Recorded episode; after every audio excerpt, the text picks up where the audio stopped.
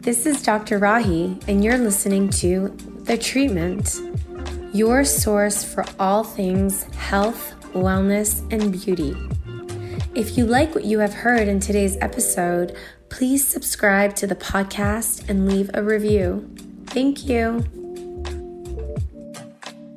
Hi, this is Dr. Rahi. Welcome back to the treatment. Today I have Nora and Dr. Malcolm. Nora is the co founder of Open Beauty, and Dr. Malcolm is the clinical advisor. Open Beauty is a Silicon Valley based tech company that is focused on bringing aesthetics and patients together, making it more accessible and easier for patients to maneuver. Welcome. Thank you. Thank you. Thank you.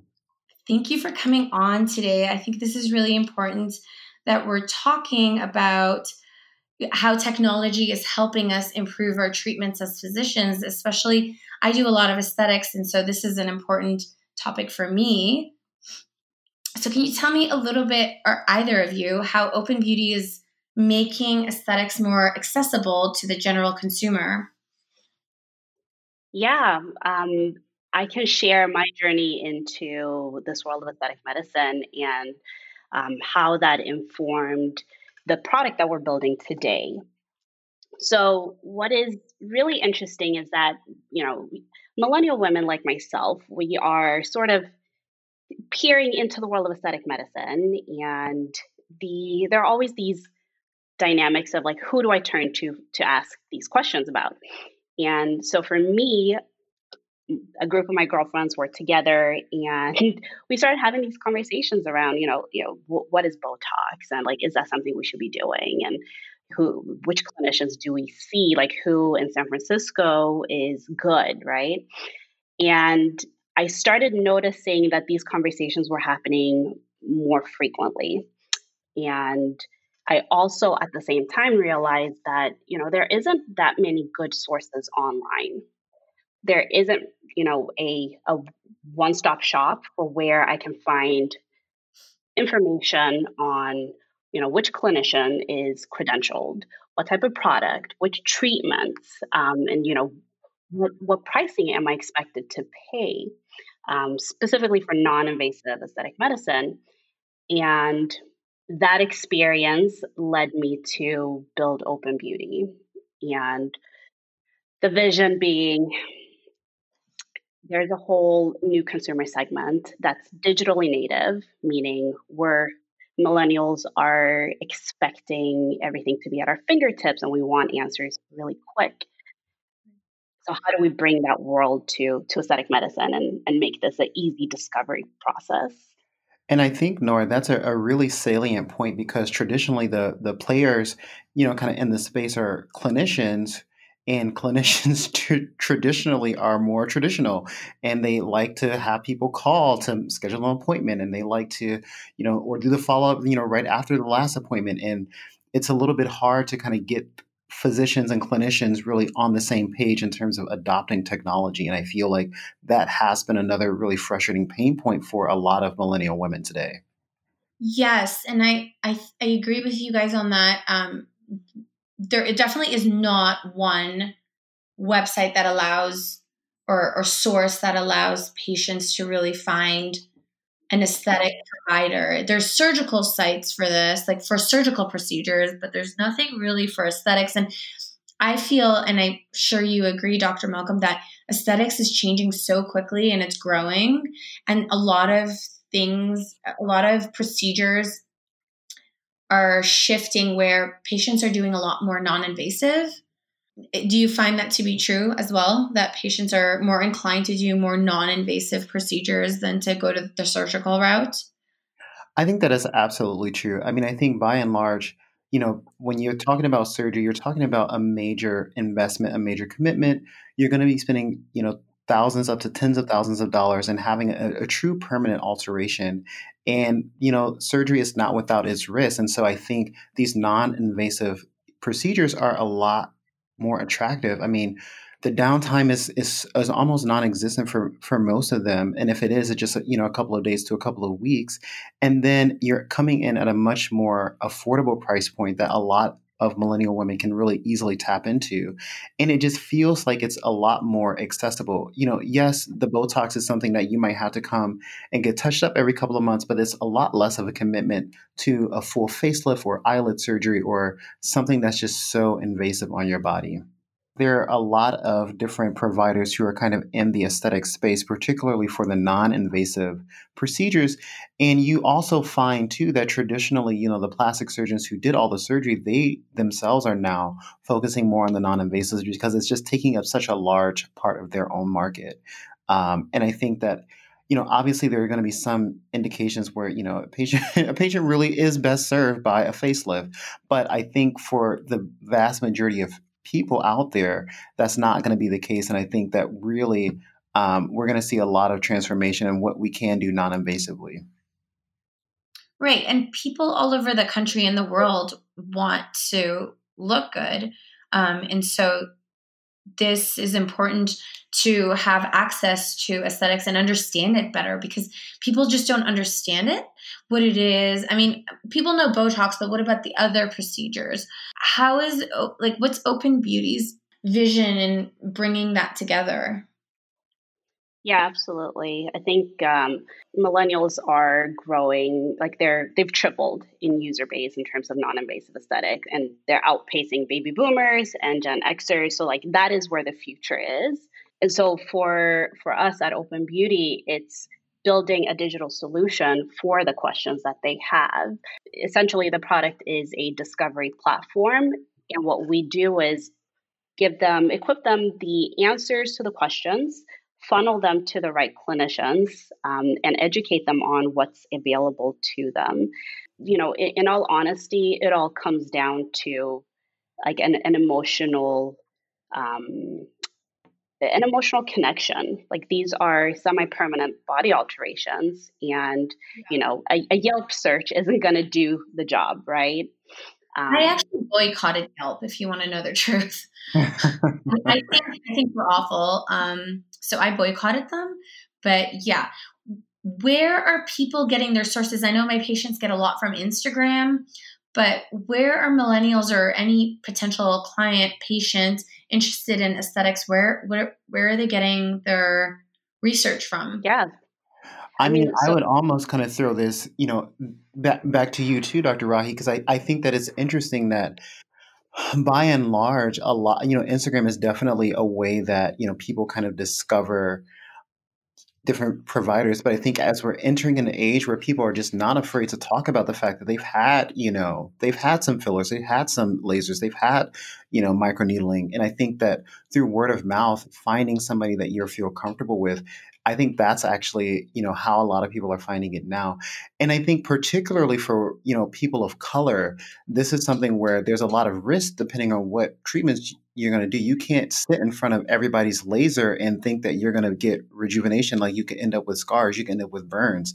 And so I think really having a, a, strong network of people who can you can say oh yeah i went to you know dr so and so and she did this and she did that she's really excellent i think those types of recommendations will always trump anything you kind of find on the internet. And I think the beauty of Open Beauty is that we're trying to kind of blend the two. And so really it's a personalized discovery. So we're already going to say, okay, this person, you're skin type five, you have a, you're likely to hyperpigment if we do, you know, this laser, but I know you want to get laser hair removal. And I know that, you know, this provider down the street has the exact laser for you and for your skin type. And so we're trying to kind of blend that recommendation that you'd get from your best friend with the knowledge and the expertise of all of these clinicians on one platform.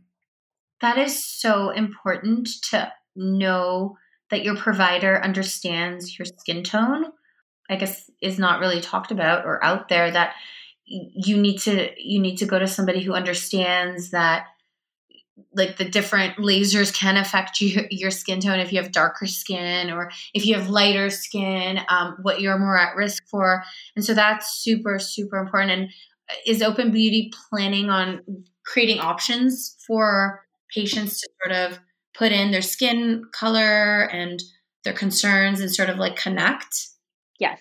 So there is there's an onboarding experience that uh, the consumer goes through. Um, you'll take a quiz, and we'll kind of um, determine which um, clinician is you know relevant to your need. Um, and what we are seeing is that you know with the there is definitely an an advancement in the type of treatments that are coming out. There's a lot of innovation happening within um, aesthetic medicine, and um, sometimes the consumers themselves don't necessarily know which treatment is relevant to them. And so, being able to funnel clinicians based on expertise, uh, which you know, what assets do they have, um, what credentials do they have, and is this the right clinician for you? Is what we're solving for. Um, and then on the other hand, as a clinician, you know, there are specific type of clientels that you probably want to treat. Um, and you know there is some market segmentation happening on the consumer side as well so being able to speak to your audience right um, and uh, dr I, maybe that's something that you know you have experience with as well yeah i think my client base just because i've been using instagram for most of my marketing um, my client base is usually younger more more millennial um, but I definitely treat older people and I treat people of all skin types. But yeah, I have certain, I mean, I don't have all the lasers. And, you know, I've had people of darker skin complexion come and want to get, you know, certain resurfacing that I don't offer. And I, I even sometimes have to look around to see who I can refer them to. So it'd be a great resource for me to know who's around me so I could refer them. I think that's super important for clients to know that they're going to someone who understands their body as well. Absolutely. Absolutely. And and also knowing, you know, which um, which clinician, you know, is the best at whatever treatments you're interested in in your geography, right? Like you might discover a really cool clinician through Instagram that's on the other side of the country. Mm-hmm. Um, and so then it's like, can we point you into the direction of like within locally for you, where can you find, um, you know, get these results? Right. I mean, in LA, where I my office is currently, where I'm sitting, um, there's I think on within this building itself there are other aesthetics clinics, and then within like less than a mile radius of me, there's probably at least maybe like 50 to 100 different people providing some sort of aesthetic procedure, but I think it might be different in different parts of the country, obviously. And that's super important for people to really understand that aesthetics it should can be accessed by everybody. And that i also like to tell people that aesthetics is part of self-care. It's not just vanity. When you look good you also end up feeling good too and vice versa. When you feel good you look good too. And how is yeah.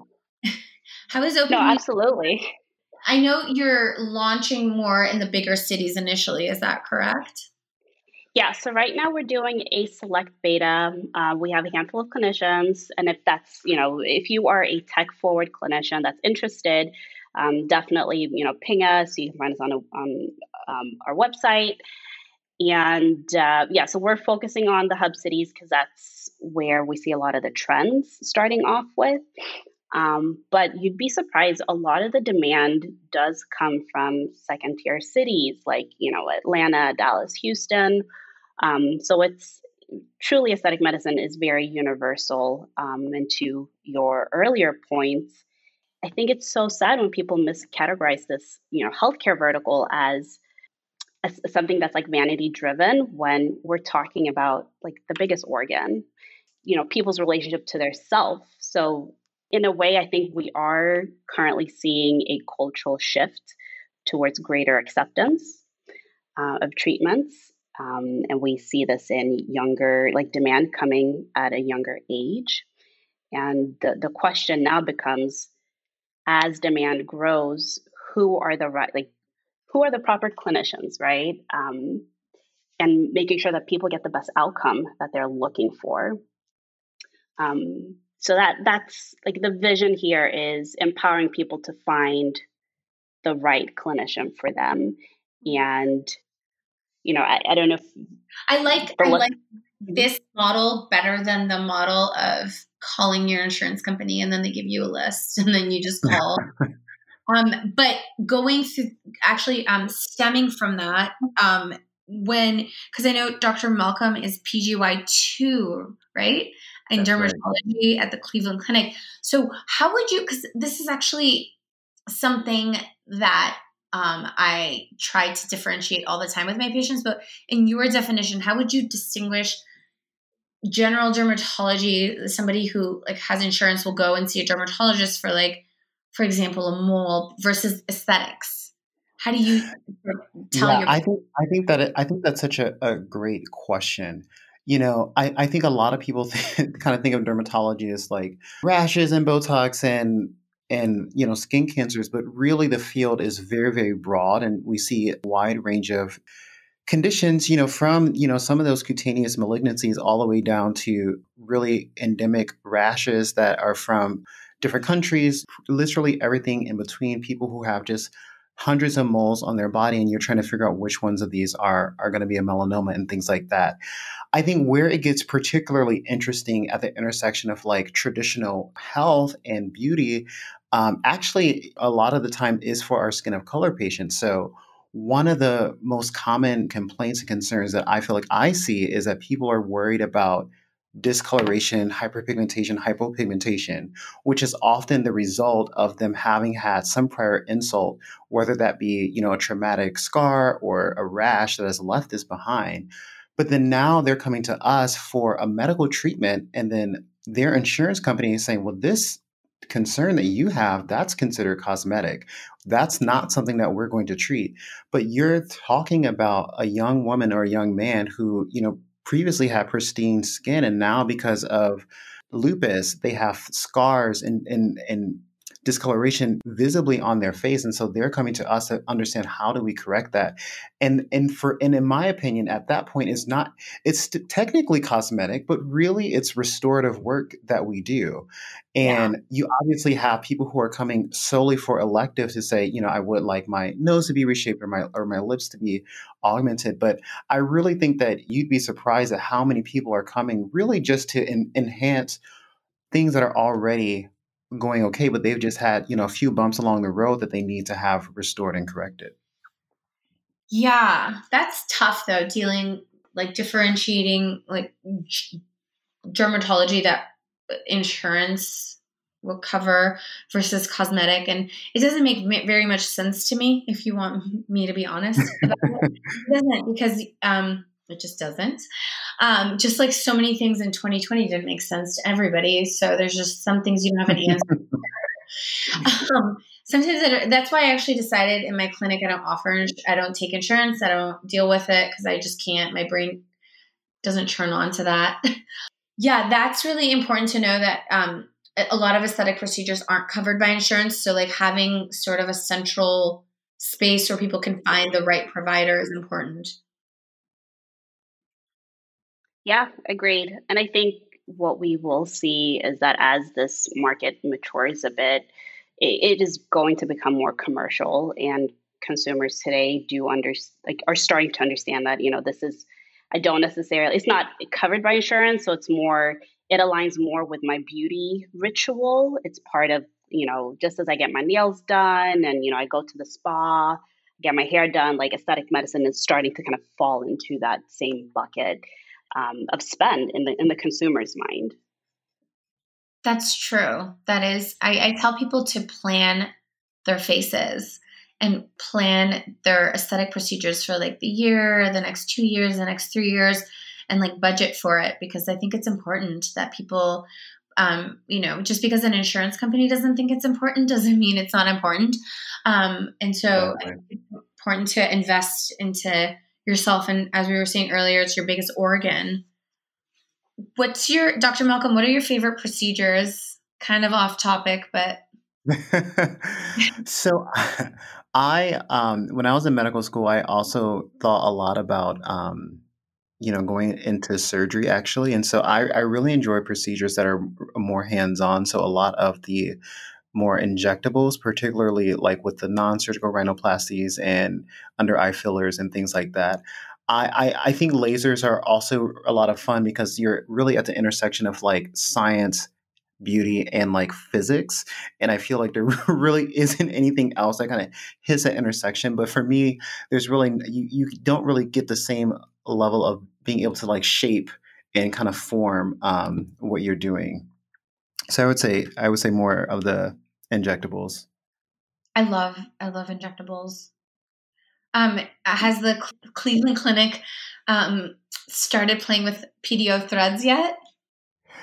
So that that you know, great question. So we um, at the Cleveland Clinic, you know, we have a, a, number of you know different providers, and I think as I think about my own um, you know career of being at the intersection of of healthcare technology and aesthetic medicine, I think that once I become an attending and, and, able to staff, you know, different clinics at the Cleveland Clinic, I think incorporating some of these more invasive procedures would be something that I'd be interested in. And I think, you know, really the goal of a platform like Open Beauty is to help people find and figure out, you know, like we mentioned before, like who's doing some of the latest procedures and, and, and what procedures should you even, you know, be looking for? Um, because not everybody, you know, needs that level of an, an of invasion, but I think really being able to have this platform where people can figure out say okay i'm i'm not really satisfied with you know my under eye circles or i'm not really satisfied with you know i have a little bit of extra skin under my chin. Right. You know as nora mentioned what are the procedures that i want to even think about? And then now that i know what those procedures are who are the people who are kind of doing those? And i think really that's kind of the the beauty um, of the space I love that. I think that that makes so much sense to me because you're right. Because in my head, I'm thinking people are just searching filler or Botox, but no, because people like sometimes people don't even know what filler or Botox is. I was actually reading an article the other day and they were making fun of a celebrity who had too much Botox in her lips. And that makes no sense, right? Because it's like filler. right. And so people don't even know what Botox does, what filler does. They just hear these terms and it's like thrown out there. So how is Open Beauty going to educate the consumer and tell the consumer how what what is their recommendations based on their concerns? How do you guys plan on implementing that into the system? Yeah, so the key for us is to really have the clinician voice at the core of our community. So our our job is to highlight clinicians like yourself, Dr. Rahi, um, that are you know subject matter experts and leading voices, um, and and centering those voices in the product. Um, and you know it is interesting that today. the consumers are getting information through Instagram and even YouTube videos, um, and some of that information is not coming from credible sources. Mm-hmm. Um, you know, to the point where there are people doing, you know, their own lips at home, watching do-it-yourself videos on YouTube on how to do fillers, and that's dangerous. Awful. That's awful. It, it's it, it, you know the audience is it, it's super scary, um, and sometimes you know the audience skews younger. So these are you know women in their early twenties or in teenagers consuming this information uh, from you know beauty influencers and that's that to me is heartbreaking but how are you going to so, um tiktok is addictive instagram is addictive how are you going to capture people's attention away from those platforms and like bring them to open beauty so that they really get the right information well, I think, you know, on, on, kind of like Nora was saying before, you know, on TikTok and Instagram, you know, someone may be living in you know St. Louis, Missouri, and they may find you know your profile, but if you're not located near them, all the information you can get about aesthetics isn't really beneficial to you unless you're willing to travel, you know, to New York or to Los Angeles to, to actually go and get the treatment.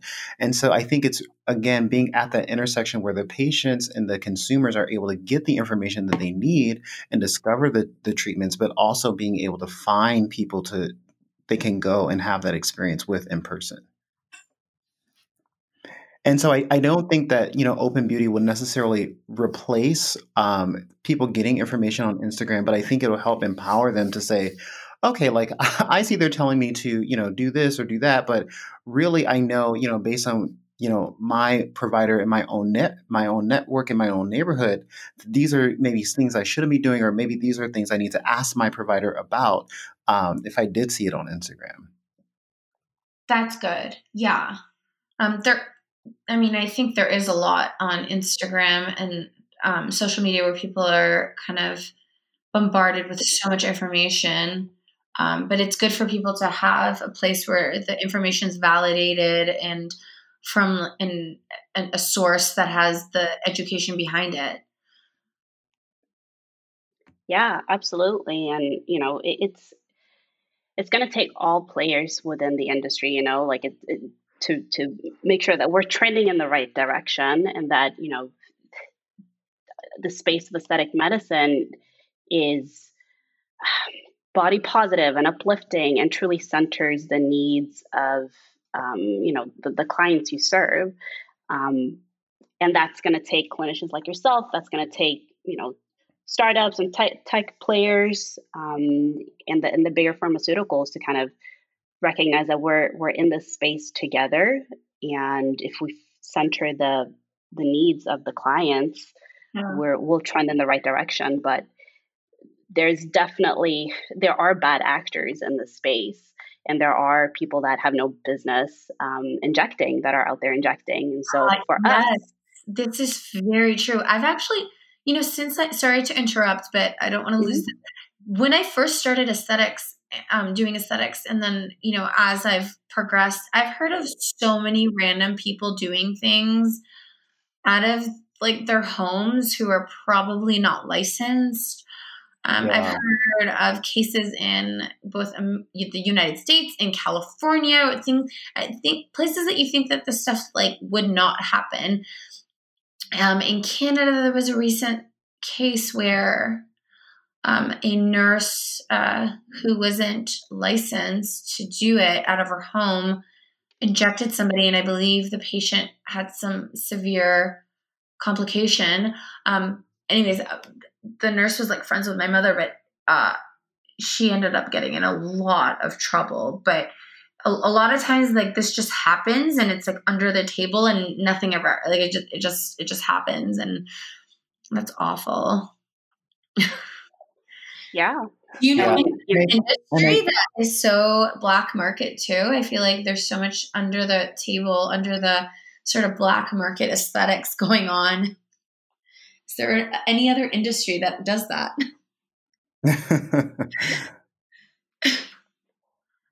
yeah, Malcolm, did you have a, a thought there?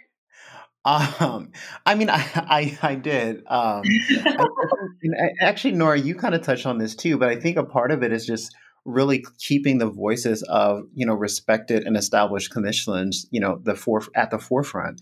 Um, to to say like no, like like right is right and wrong is wrong, and like these are things that like no, we don't recommend you getting like inject, you know, injected in somebody's like basement. That's ridiculous. Um, and I, and I think too, and I think too, um, you know, we we've kind of talked a lot about what Open Beauty really offers to you know clients and patients.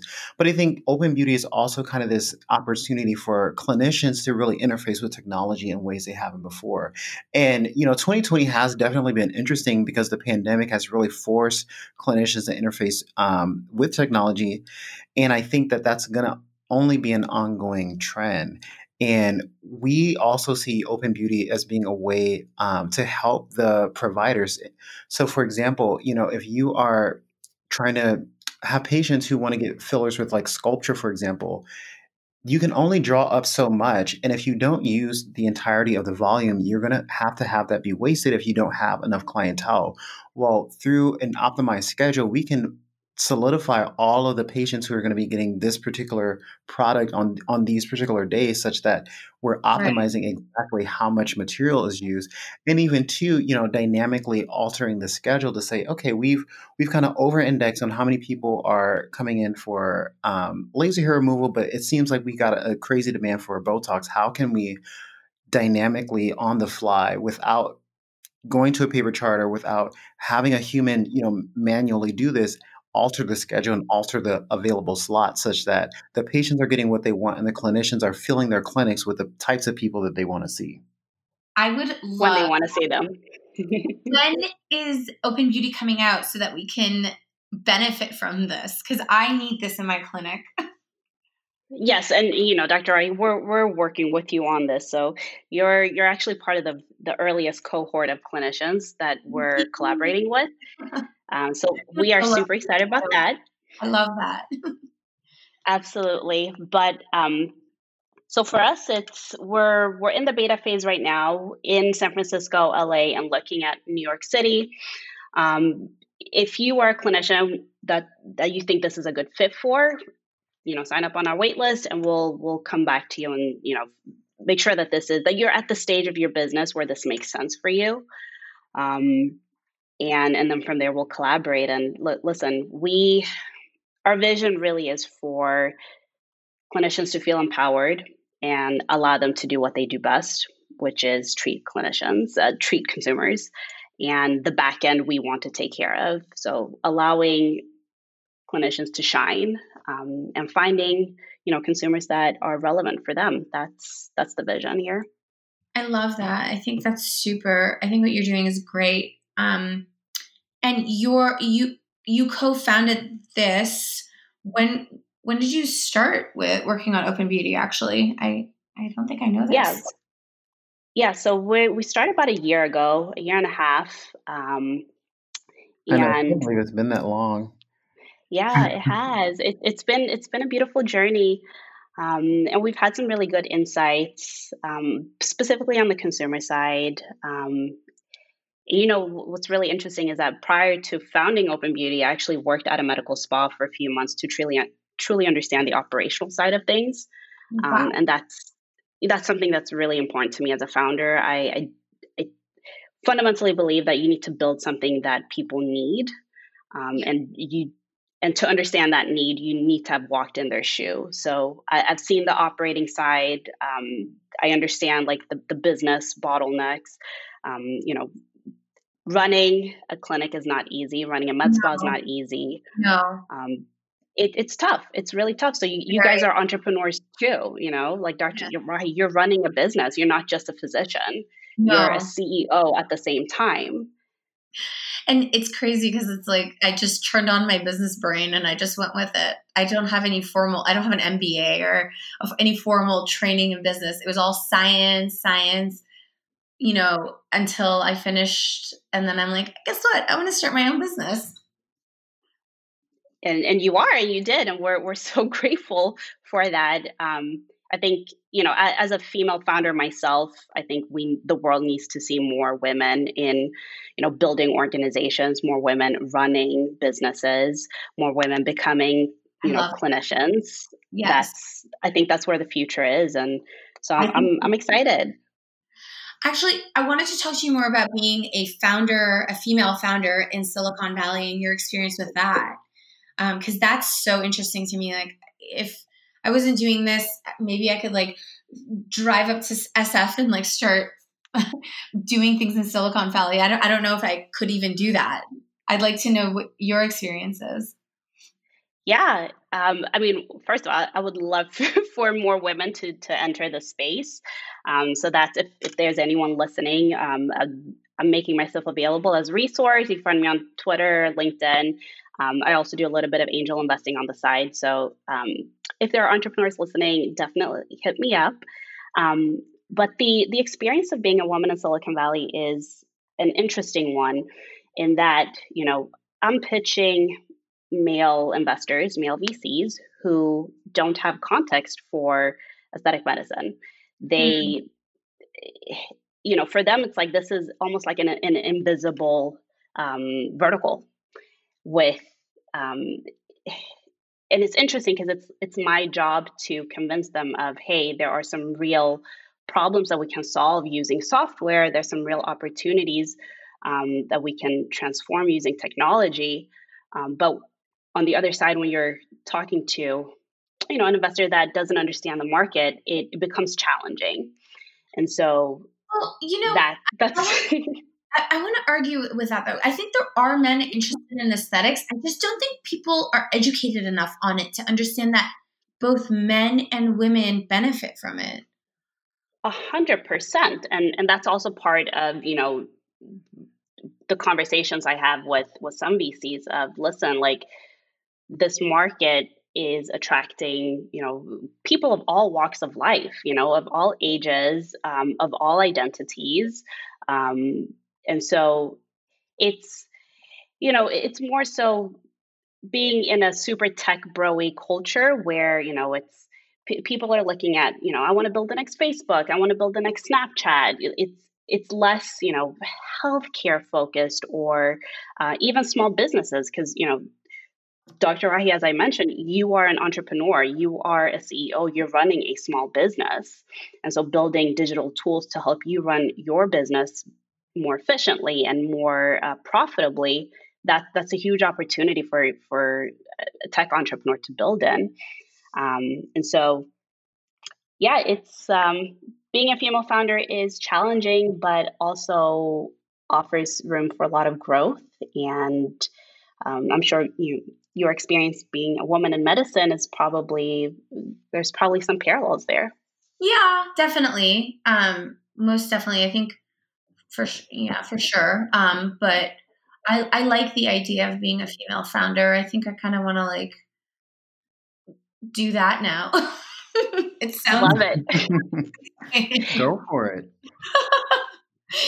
I just think you know you don't hear that. You don't hear too many women in Silicon Valley doing anything, and um, I, I, love that you're doing that, and I love that you're doing something that's so in line with what I practice, and that we ended up meeting. That's so cool. I think that we hit on a lot of um, really great topics, and I think that for anybody listening to this podcast, I think that it was a conversation about you know what open beauty has to offer and, and really how that fits in in the changing aesthetic space and so i hope that you know people will be excited about us excited about um, what we're doing um, like Nora said, you can go to the website and be a part of our, our test pilots, which are launching um, in a few cities. I think right now it's focused mostly in New York, but I think you know next coming months, you know, we'll certainly be expanding to other locations and, and geographic regions. And I think that, you know, stay tuned for what we have coming up next.